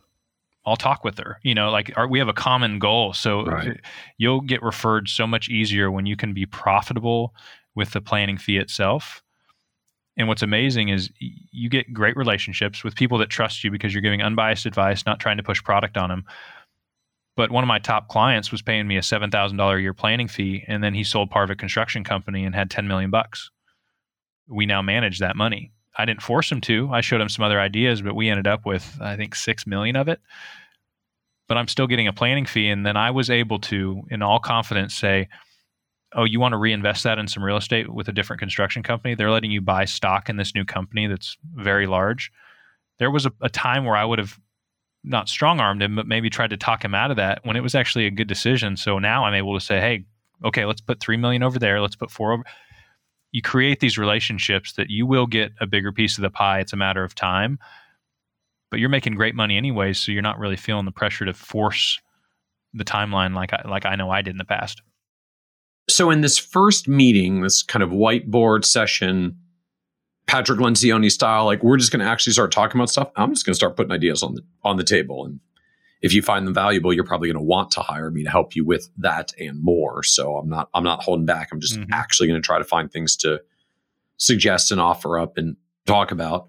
So like what what's the goal at the end of that meeting? Because you said this is not a sales meeting. So what what ideally is the outcome that happens at the end or that comes next if this meeting goes well? So I, I get their buy-in to give me the information I'm going to ask for you know, probably the last two years of tax returns. It's essentially saying, are you comfortable taking the next step? If so, I'm going to send you a summary of this meeting and show you the items that we need. So this is essentially getting buy-in to get permission to get the actual data to start going deeper on either these strategies or whatever else it is that we're going to find. That's right. And if you do this well, and I and I didn't for years, we've definitely kind of refined it. A lot of these meetings start with it feeling like Sten is there to convince them to do something with him as I do more and more of these meetings, I have one later today. They'll actually by the end of the meeting, they're going to be saying, "Hey, when can we meet with you next?" Like you've you've just be, the, the the hunter has become the hunted if you do it well enough because you've created this urgency of okay, what can we get you next? What's the next step? And I'll say I'll send you a summary of the meeting, and then we'll get another meeting on the calendar. Because if you do this well, you're going to be busy, and so you're not going to be scheduling meetings the next day. You're going to have this process of okay, let's try to get back together next week. Between now and then, I'm going to need you to send me X, Y, and Z so I can be ready for that meeting. I've, I've heard different schools of thought on this, but I don't wait for the next meeting until they've gotten me every single thing. The clients I'm working with are busy. So if of my list of five things they get me four, I'll say, hey, let's schedule the next meeting and you can bring it in with you because I want I want to keep the momentum going, strike while the iron's hot. So that's that's the goal of that first meeting is to get them to realize, okay, yeah, we got to move. What's next? Okay. So how does this work in practice though? It's still like you get to the end of the meeting, you send them a follow up, like here's some of the stuff that we need to continue working together. And I'm assuming at this point we're getting into the two years of tax returns, your investment statements, uh, your P&C declaration pages, like that kind of stuff is now what you're asking for. That's right. And so I'll get that information. We'll start kind of combing through it. But there is, I'd almost say 50 50 people are ready to move even before we get all that information, which means they're ready to pay our planning fee just based on that initial experience. Beyond that, there's kind of still another meeting to say, hey, here's why and here's the fee and what do you think? But there's a chance that they say, hey, we're ready to get going. What's the fee? And if then we'll kind of put together a high level proposal and say, here's what it could look like for the first year. And that essentially is the next meeting is more of us prioritizing the action items we talked about at a high level. But it doesn't necessarily have to take that many meetings as we've really dialed it in and I've learned where I can press and, and show value in a meeting. Because the quantifying thing we talked about a little earlier is, is harder than it sounds. I, I was not good at it. As you get better at it, you'll be able to do it on the spot. I pull out my calculator and I say, well, if you did X, Y, and Z in this, I mean, that could save you 50 grand a year. Oh, wow. That's right. amazing. Like, so if you, the better you get at it, you're creating the urgency and, and, and they're going to want to move forward even faster. I'd say in practice, if somebody's new to this, you're doing a whiteboard meeting first, potentially another whiteboard meeting to kind of flesh some things out even further. Don't feel like you have to rush the process because the client will sense that. And, and, by the third meeting is when you've gathered your information essentially to be able to go back to them with a proposal and quantify. Based on a few ideas we've had it probably is going to save you x dollars. These these two ideas in the first year our planning fee is going to be $800 a month. Oh by the way if you're a business owner there's a good chance a portion or if all that fee depending on what we're working on is tax deductible to you and they get really excited about that they're like oh people write business checks much easier than they write personal checks so that's why i'd say our business owner market is growing faster than anything. Yeah. So the idea of the, I guess I'll call it the post whiteboard meeting, right? Might be second meeting, might be third meeting if you do. Mm-hmm. Two whiteboards getting deeper. Like nominally, this is this is the proposal meeting. Mm-hmm. But again, proposal for you is not like here's your portfolio and here's our portfolio and here's a comparison of the Sharpe ratios between the two to show how we have a better risk adjusted return than what you're currently doing. Like your your proposal is around planning discussions and planning strategies and planning tactics that that have come out of the first whiteboard session or two. That's right. And and we'll wait to the proposal is really an afterthought to us. Like it's not this build up to this big reveal. If you do these meetings well, it's almost just, oh, by the way, here's what the planning fee is. If you're ready, you can sign here. You know, so it, it doesn't need to feel like you're building to a sale in a third meeting, or a, a meeting should not be dominated by a proposal we continue to dive deeper into different items. And for example, say it was the investments. We don't say, hey, here's what it looks like compared to ours. Work with us. We say, hey, we've analyzed it and based on benchmarking, we've looked around and here's a few things it looks like you're overpaying on fees and your expense ratios are higher than you think. Oh, and you're tax inefficient. It doesn't seem like they've harvested losses from this account for some time. So we're really going into where they could take that advice back to their current advisor and, and implement it quickly we are literally looking to overwhelm the client with ideas and value before we ever say, oh, by the way, to move forward with us, it'll cost you $1,000 a month, $500 a month. The proposal is at the end of that meeting, and it's here, by the way, if you're ready, here's what it looks like. Let us know when you're ready to move forward.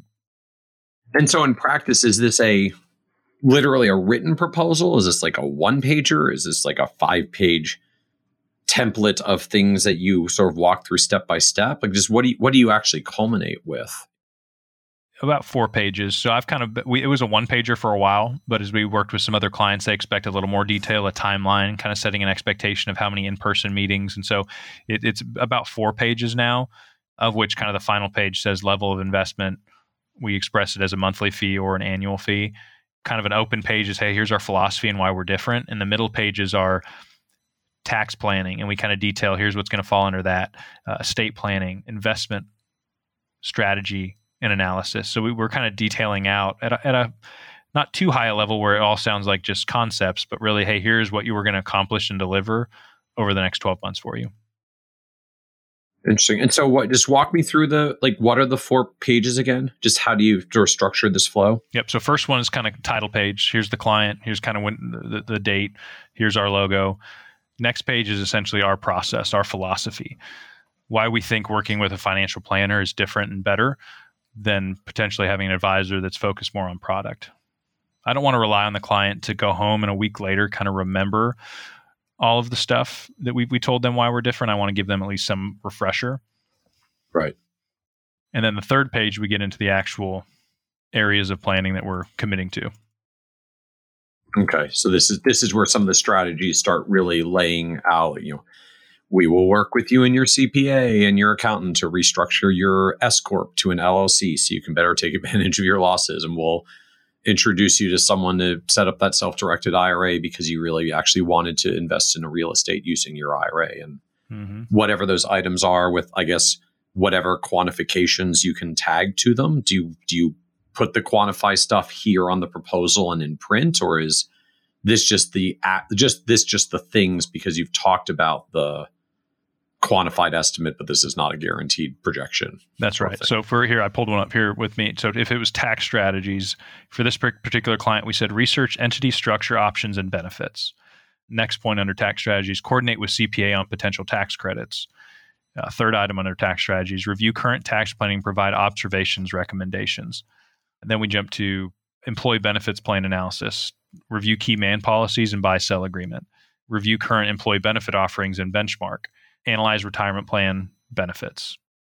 And if we've had good whiteboard sessions, like you already know these are all pain points for me or points of anxiety because they came up in the whiteboard session and I wanted to talk about this further and we had some back and forth. If it was a thing you put out there and I didn't respond to it or wasn't interested or said, no, that doesn't fit for me, like that's cool. You've moved on. That's not showing up in the proposal here though, because you've you've already figured out which ones are actually my hot buttons. That's right, and, and we'll include some other ones we know are going to come up. You know, if I have a business owner client, I know he's going to ask me about either setting up or analyzing his 401k. So there's a good chance in the meeting I said, "Do you have a Roth option in your 401k?" Surprisingly, a lot of four, small 401k plans don't. So I'm able to say, and they usually would say something like, "Well, I make too much money to fund a Roth," and then I can say, "Well, Roth 401ks don't have an income limit." Oh, really? I never heard of that before. Oh, of course. An extension of that is are you fully funding your 401k yeah i put the 57000 in this year but I, I, still don't know what else to do. Well have you heard of a cash balance plan? Kind of. What is that? Well I've, we have clients putting upwards of $200000 a year in cash balance plans. Do you know what that is? Well no. I stop there. So I've, I've piqued their interest. I've told them something they've never heard of before but then in the proposal i'll say 401k plan analysis evaluate cash balance efficiency. Okay. And then page four is you know is is fees is the what it's going to cost. Yeah we, we we've kind of again semantics we call it what's your your investment for the next 12 months. Interesting. Interesting because it just makes the it just reinforced the point like this isn't a cost this is money you're putting in in order to get an roi on the planning process and your and your fees which we've already been talking about quantifying in terms of yes it's going to cost you $800 a month but I can save you $70,000 on this one planning strategy over the next 10 years. And we have 11 things on this page that we're going to be spending time on. That's right. And I, and I have some other uh, pretty high profile clients that have multiple professionals on different levels, and they pay us a flat planning fee a year just to be in the room when they're looking at different investment strategies and alternatives. Because we are technically the only one in the room that does not have skin in the game on some type of product you know they might have a, a broker in there they might have kind of a, a, vc person in there looking for some assets but but there's a market even for a proposal to where i tell somebody it'll be $15000 a year for me to be on call to help you evaluate the risk tolerance fees and and fit of investment opportunities that are brought to you. So the spectrum is so big on on, on the value that can be added. Most of ours are pretty detailed like this business owners let's lay a clear path out there but as your reputation builds for being unbiased and creative, you're going to get these clients that just say, I just want you on the team. What does that look like? And they're willing to pay more money than you'd think just to have access. So then I, I, I do have to ask, like, do you, you still have a model that you said at the end of the day, like you do advisory accounts as well. In fact, it's, it's, I think you'd actually say like it's mathematically still the bulk of your revenue. You know, there's some occasional insurance implementation as well for clients that need buy sell agreements and and and you're facilitating that. So at the end of the day, you know, you, you do have at least some, I guess, uh, skin in the game or potential skin in the game because there are opportunities for you to do portfolios or other implementation of things that may have some non-trivial dollar amounts associated with it. So I guess I'm just wondering like why is that not a, an issue or how is that not an issue for you that you you're you're framing it around the you know clients that that pull you in for sort of the neutral Switzerland of the advice fees but you do have other ways to get paid that add up to a lot of dollars that it would be nice if they actually do that portfolio thing with you and not and not someone else even though you can totally get paid a good planning fee to help them while they do it with someone else. How do you think about that conflict or complication that's still there as you're trying to position neutral but you do have a stake in having them ultimately do some implementation with you yeah i think for us I have to know that based on what they're doing now, that our solution is dramatically better for them in order for us to position an alternative. For example, for years I managed investments to where I outsourced it. You know, I was technically more of a soliciting advisor, and I the, the money was being managed by other advisors and or money managers. I had a fee layer in there, but it was almost like I was a pass through. And we committed years ago to saying, I don't I don't know if that's worth the fee if I'm getting paid to advise them already, I'm technically double dipping if all I'm doing is passing that through and shaving some off the top. So as I've built my team, we manage our portfolios in house. And so I can we can click a button to harvest an ETF. You know, we get the expense ratios down around 0.25, where a lot of other options are 0.51 or higher. And so we're so confident that that's a valuable piece that if the time comes, it's one of those things where if I see someone's portfolio and they're paying one and a half percent advisory fee, one percent internal expenses, and I'm just like, what you're doing is not right. You need to do something else. hey, we have a solution because I don't want to all of a sudden send you out into the, the wild west to go find somebody else on your own.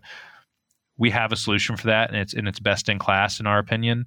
But if there's a better option, we'll be the first ones to tell you to do it elsewhere but please just get away from the portfolio with two and a half percent exactly yeah. But i think for me to, to, to feel good about it is hey we're, we're planners first pay us for our time. Hey we do other stuff. If the time comes we're going to show you what that looks like. But i know within me there's no sense of urgency because again I'm, I'm busy enough with what i'm doing that i don't have to i don't have to pursue a $250000 investment account to bulk up our aum and again i think that's an interesting framing or point that that that you like there's but there's no sense of urgency within you.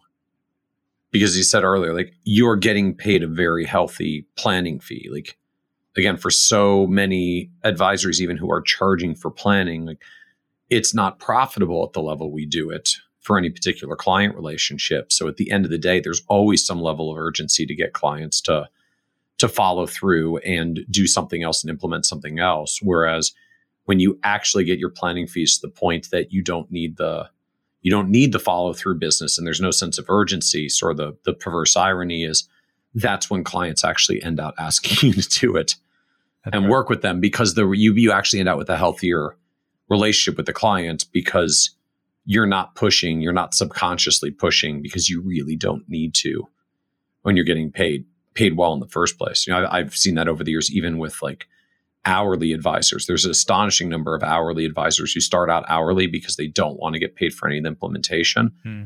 And they end up building very healthy AUM businesses mm-hmm. because they get such a great relationship with their clients, giving them only the advice and getting paid well for it. That at some point, the clients have so much trust, they just come and say, Can I just pay you a separate fee to also do this part for me? Yep.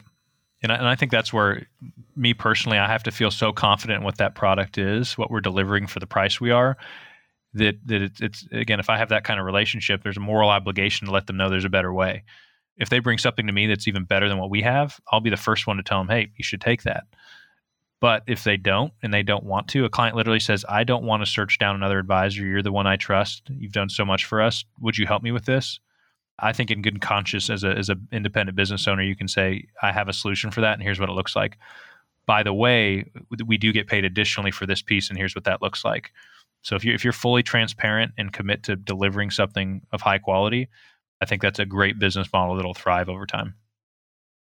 So help us understand now like how you actually to like do the follow through to implement this planning process with all of this planning intensive work and a lot of ongoing meetings. And at some point that becomes a bottleneck if it's just you. So uh, other advisors have to get trained within the firm to do this as well or or you get stuck. So so help us understand like what the actual process is for the firm. Like when the client you client gets a proposal like sten this looks great. Um, i'm convinced. I'm ready to come on board. I'm going to make my $800 a month investment in working with you. Like what comes next now? So we've had to get better at this over time because i think when i did it early on i overcommitted and undercharged and then the feeling I would get during the years, I'd sit there, say, say I, I signed clients up in January, July, I'd be sitting there thinking like, okay, what did I do for them? I, there was a kind of this anxiety around, am I following through with what I committed with? Or this feeling of like, I need to create something to do for them so that they know I'm still thinking about them. And all of that was just a lack of a process and setting good expectations up front. And so I have a paraplanner on the team, two other advisors, three staff, to where we we use workflows pretty efficiently to where I know there's a couple times in February I'm running a client list to reach out proactively before tax season. And probably in August, I'm doing some proactive reaching out to schedule in person meetings. And then my team will do a touch point with our clients in kind of mid year just to say, hey, how's it going? Is there anything we can be doing for you? Just letting them know we're thinking about them. If you sign up a client for a financial planning fee and rely on them to pursue you, you might meet them once a year and your renewal rate's probably going to be pretty low. So we take it on ourselves to say, here are the proactive touch points. If you're an A planning client paying us $10,000 a year, we are going to initiate three in person meetings with you and a mid year check in call. But by the way, I'm also going to reach out and meet with your CPA before tax season to make sure everything's in good shape and also talk to your attorney at least once a year to make sure that nothing's changing there. So it's up to us to pursue and try to make sure hey, is there a life event happening? Is something changing? It's really the proactivity of it is, is what's going to give them the peace of mind when they say, "Oh man, you helped me do X, Y, and Z. I didn't even know that." Oh wait, you've already talked to my CPA about funding my SEP IRA. Oh, that's such a relief. And you have to keep in mind throughout the year you need to document all of this because when it comes to renewal time, there's two two sides to it. There's the compliance side of it, which means you need to you need to be able to document, hey, here's how many meetings, here's how many calls, like I delivered enough value for this fee. But also you're making your case for the client of why they need to renew with you. Right. So, and, and again, we share all our playbook because I've just said, man, there's too many people for us to serve, and there's more advisors need to be able to charge for their advice because I believe the 20 somethings that I was there before, if I knew I could charge, I wouldn't have charged as much as I do now, but I could have charged something that the extra revenue that would have brought in would have paid my bills. I just didn't even know how to start it and what to do and what to charge and what, what I would deliver for it. And so we're kind of to a place where let's just give that away because there's, there's enough to go around but but if you have a good process in place it removes that that that sense of urgency or anxiety of like am i doing what i said i would or am i doing delivering enough value for them to renew? And i think a good reminder is that not everybody needs to renew. It is okay if you get to the end of an engagement and if you feel like you're creating ideas or value just to get them to renew you're their advisor. You may say hey you know you could keep paying us but maybe based on what i see coming up in the next 6 to 12 months instead of our fee being 8000 i think it'd be more realistic for it to be 6 if something comes up that we're not expecting, we can always address that. Are you comfortable with that? What you're going to lower my fee? Okay, yeah, I'm, I'm, comfortable with that. You need to continue to, to hold that posture that the, the goal of everything is not for you to make more money. It's deliver great advice, creative advice, and and and do it in such a way where people are going to say, "Man, they're they're different than other advisors." And how do you actually just manage and track all of this? Like, what's the? So we use Salesforce workflows. These are Salesforce workflows. Mm-hmm.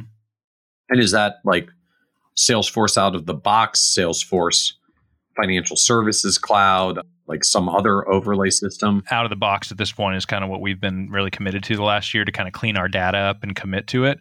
We used for years Trello, which is kind of just a a board, you know, that can be shared with different team members to kind of track ongoing action items. We still use it for some service items, but we believe if we can commit more to a workflow and part of the paraplanner on the team, he's responsible for our financial planning book to say, Sten, it's time to touch base with this client. Oh, their renewal is coming up in a month, which is about the time we start positioning for the renewal meeting. So if you do this to a small extent, you could do it as, as maybe a, a single advisor. I'd say get a team as quick as you can if you want to scale it. Because the highest and best use of my time is meeting with new clients and, and being in the meetings that only I can run. my team can help with service, my team can help with documentation. The experience we're delivering is really going to be heavily coming from my team. The ideas and the advice and the in meeting experience is my responsibility. And so, how do you think about that as you look at continuing to grow and scale? Like, what what happens when there's so many clients that Sten can't be in all the meetings? Yeah, so we've we just recently promoted our our para planner. He's going to start doing advisory work next year, financial planning for himself. He's he was in the we try to do that para planner role is about a two year track. I think that's a great way for people to get into the business if they are ready for the grind. So that's a position we're going to look to fill in the near future as a new paraplanner on our team.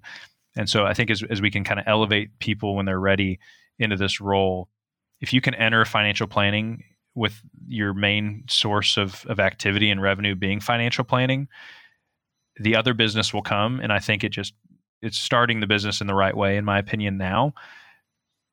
Because so many young advisors are out there selling stuff to their friends and family, kind of low hanging fruit, just to make enough money to stay in the business to later look back and say, man, I wish I wouldn't have done that to them.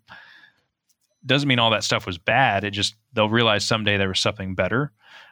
Right. And if and if and if our model can help advisors avoid that by actually just getting paid for their expertise. But I put him through a hard track. He he had to get a CFP in a year, really before he could even actually advertise that he had it. He's working on his enrolled agent information now because I've I've pressed in with him. Hey, you are the product. I don't need you to be the best investment guy right now. I don't need you to be an insurance specialist yet, but I need you to be able to recognize strategy opportunities and position them to clients and feed them into our process. And if you do that well, you'll make more than money than you think you would have, and, and your career momentum, you'll never look back. So, as you go through this kind of annual process, and as you said, sort of documenting and tracking along the way, so how does this actually work when you come to the the end of the year? I mean, you've talked about clients renewing. Do you do you literally build up to a there's a renewal meeting and they have to re-up for a contract with another year and if they if they don't re-up and renew they're not going to continue or do they stay in by default but you still try to do an annual meeting because you just want to reinforce what the value is like how does that actually work? Yeah so, you, so you're on the team or you're not. So i think we we don't call we don't use review meetings renewal meetings. We call everything a strategy meeting. I think again kind of the psychology of it it's like hey we're, we're talking strategy. We're not reviewing what's happened. We're looking forward. And so we it's another strategy meeting for the client. I happen to know it's about four weeks before their one year is up. And in that meeting, we, hey, here's what we've accomplished. I essentially am making the case, hey, in the last 12 months, here's what we've done, X, Y, Z. Whenever possible, I quantify it. Hey, you know, these things we talked about, we actually did it, and here's what it turned into. Oh, by the way, the next 12 months, here are the things we need to talk about. Oh, by the way, it's time for us to renew the engagement. Are you comfortable continuing on? there was firms I was with in the past that actually got uh, automatic renewal in place, which was nice, to where your engagement just stayed open until it was canceled. I think as I've done financial planning, I've interacted with like three or four different compliance departments. So for your listeners, just cooperate with them, work with them, because everybody kind of views it differently what you need to deliver, what a fair fee is. But when we get to that renewal meeting, hey, this is a strategy meeting. Here's what we're going to keep working on. And the the fact that they're going to pay us again is kind of a we know it's happening. We'd be surprised if you said no. It's kind of the the vibe we're giving off.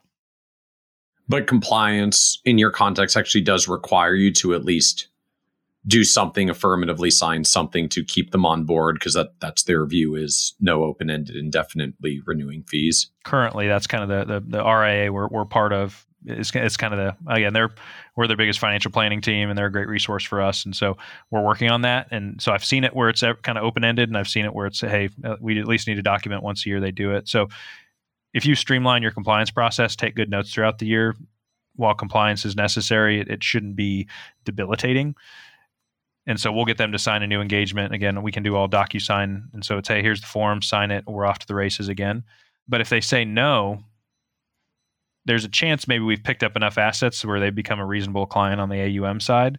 But more often than not, a lot of these clients are starting businesses, building real estate. Like they're not aggressively funding investments with us. And we would just say, okay, well, here's here's some things we what we would have worked on when you're ready.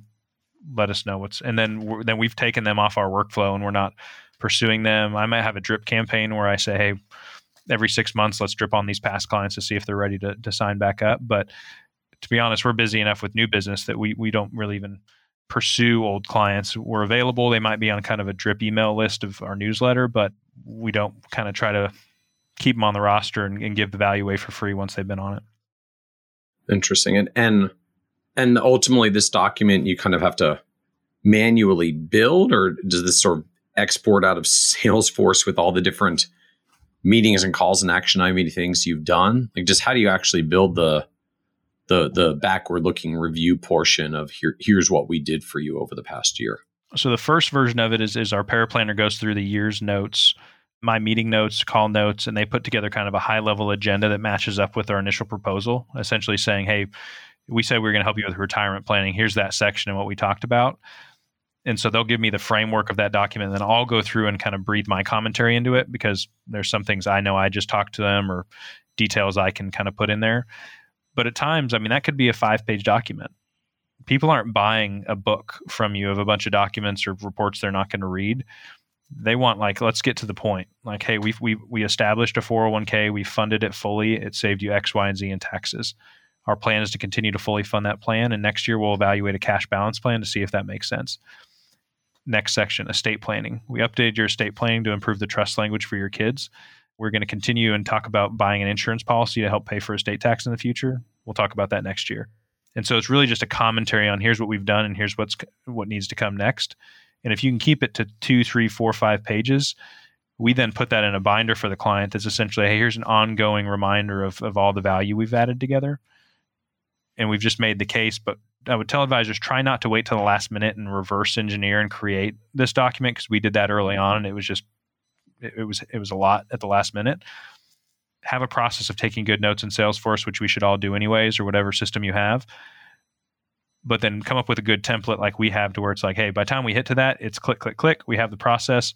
Because as you build it, I mean, you might have five to ten renewing a month, and you're like, okay, we gotta gotta have a good system in place. But it wasn't that long ago that I was fumbling around trying to figure this out, under delivering, undercharging. I mean, that was four years ago, and so and I was intimidated. I, I tipped my toe in the water. I didn't even jump head first. So I'd encourage advisors that you need to know you either need to add financial planning to your business because it is the future, it's growing rapidly, or you at least need to know what other advisors like we're doing because if you don't, we're probably going to take your clients. So, so I think I'd, I'd, stress the urgency of, of, of getting this on every advisor's radar to some extent. And so, what is the what is the overall size of the the practice today? And I, I guess in terms of of clients you're serving or or AUM or revenue. I don't even know how you manage it since you've got kind of a blended fee model at this point. Yep. So re- revenue to the we'll be on track to do about half a million of planning consulting fees this year. We'll be at about one and a half million of, of, of advisory fees. Again, so a chunk of those we're charging less than we did back in the day at, at uh, the bigger firms, but still right. good revenue. And then insurance, I think this year we might have did we did maybe three three hundred fifty thousand of, of insurance commission and how many clients is this across? Like how many how many clients do you work with on an ongoing basis now? 220. Okay. I think was the last count. So when I left my the prior firm where I saw a bunch of A share clients, you know, that you just no matter what you did, you couldn't fulfill the, the upfront commitment to 2,000 people.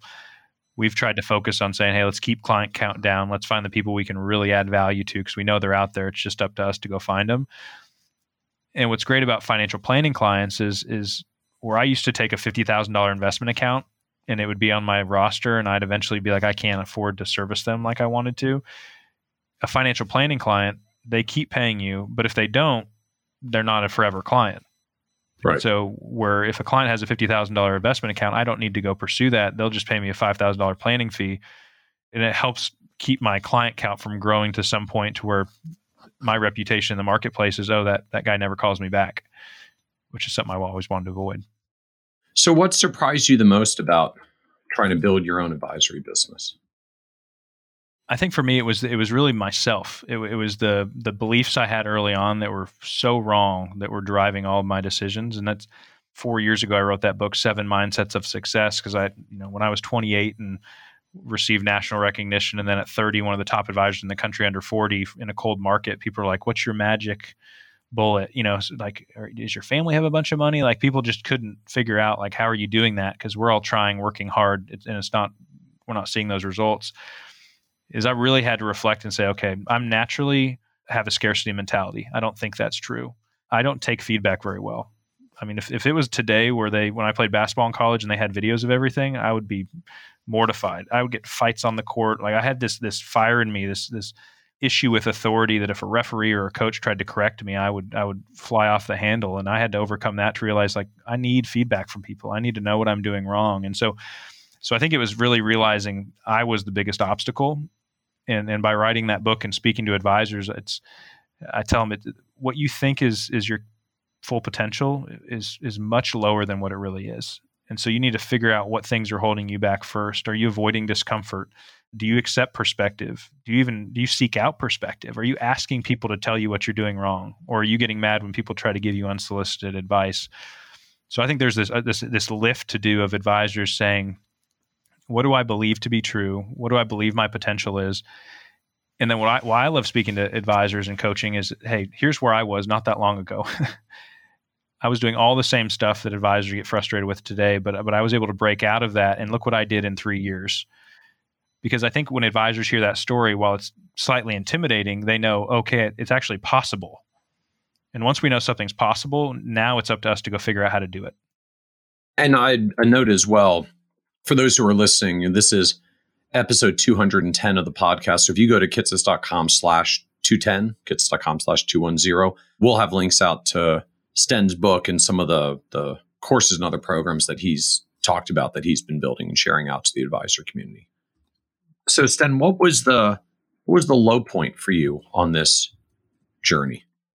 When I left that firm where I, you know, uh, kind of bright eyed walked in saying, Hey, I'm going to take over the world and, and this is where I'm going to do it. And I was walked out with a box and sitting in an office having nothing, no, not knowing what to do next and not knowing who to ask. And I was just about to, to quit the business and kind of take a, a traditional route and you know build grow the corporate climb the corporate ladder. And and that for me you know when you when you start realizing because I know a lot of advisors are this way you know I had a kid on the way I had a wife just bought a house the the pressures of I have a responsibility to fulfill so I can't chase this this this dream or this take on this risk I was months away from from not being where I am today and, and I think part of that is why I have a, a passion for, you know, sharing that story. I think when I speak on stages, it's easy. You know, I'm sure it's the same way. I remember seeing you. I'd be like, man, that guy's had it figured out from day one, and I know that's not true, but there's a tendency to to feel that way. That I've, I've done the same path that most advisors had. I think I just found some hacks and and some some strategies that I kind of applied quickly to kind of supercharge that success. So I think that was definitely the low point. I think leaving a broker dealer and moving my book to an RIA was tough. Communicating that to clients, I think that's part of the business. So I've kind of learned that owning a business, you know, it's like a chess match and a boxing match all at the same time. And this is true for my business owner clients. It's like every day I'm trying to make good decisions, but randomly Mike Tyson's going to pop up and punch me in the face. You know, is if that's 2020, you know, it's we're trying yeah. to do it here, but wow, this is coming up. So I've I've learned to kind of accept that being owning a business is hard and things are just going to not always go as planned but now that I've settled into that routine and I've built a established practice, a lot of the risk is is gone.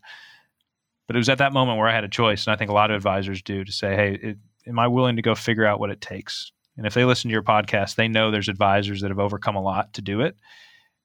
Now the advisors need to say, "Am I willing to pursue that information and apply it, or do I want to just hope it all works out?"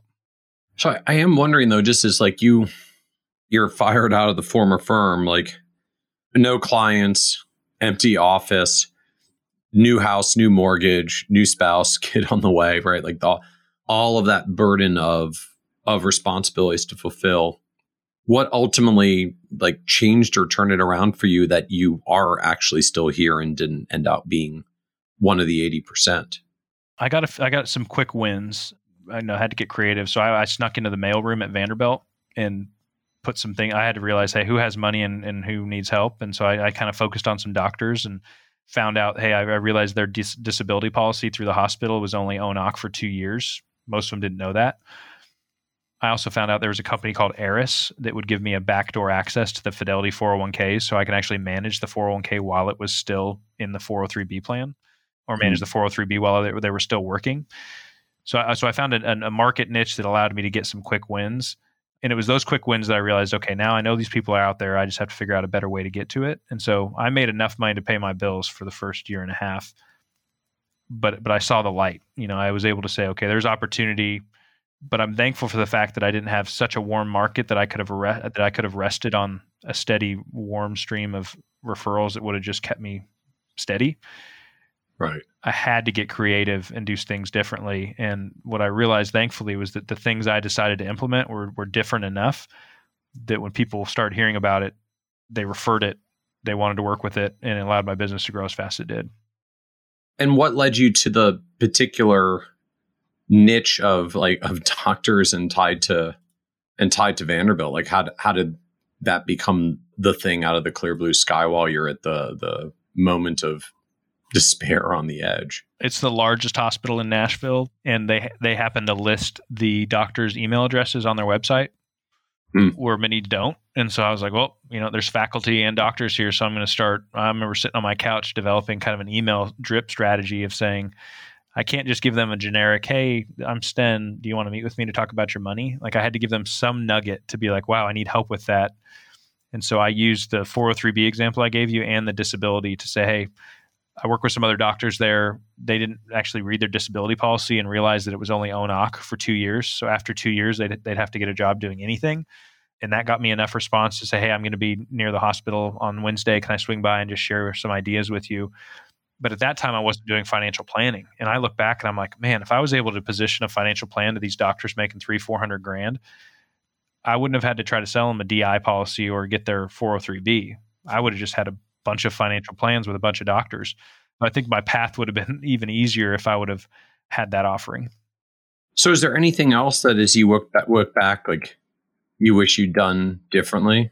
You're like, what what do you know now that you wish you could go back and tell you from ten years ago as you were still getting going? Building a team faster. I did probably do it faster than some. I, when I hired Jamie, my first team member, who's now my practice manager, she's a rock star she was probably making what I was going to make that year because I, I, hired away from another firm, but she increased my capacity to do revenue generating activity. Because if you get a little bit of flow and you're doing paperwork and tracking that on your own, you're going to spend half your time doing paperwork and half it prospecting. I need to spend 90% of my time building my business fast. And so I, cu- I could have even done that a little bit sooner where I was a little hesitant to do that.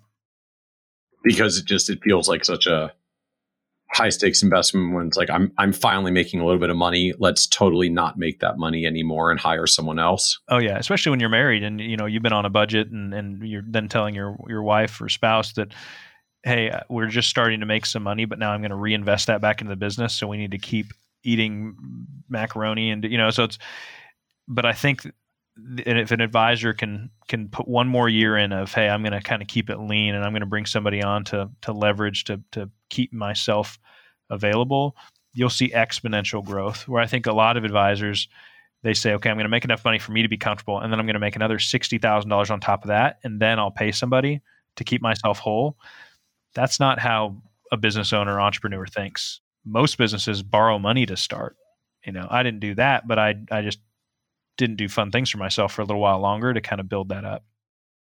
So, what advice would you give to younger or newer advisors that are looking to become a financial planner and, get, and start a firm today? They are thinking about going going your path of hanging a shingle in their twenties. Yep, I'd say study up. I'd say uh, get your CFP. You are the product.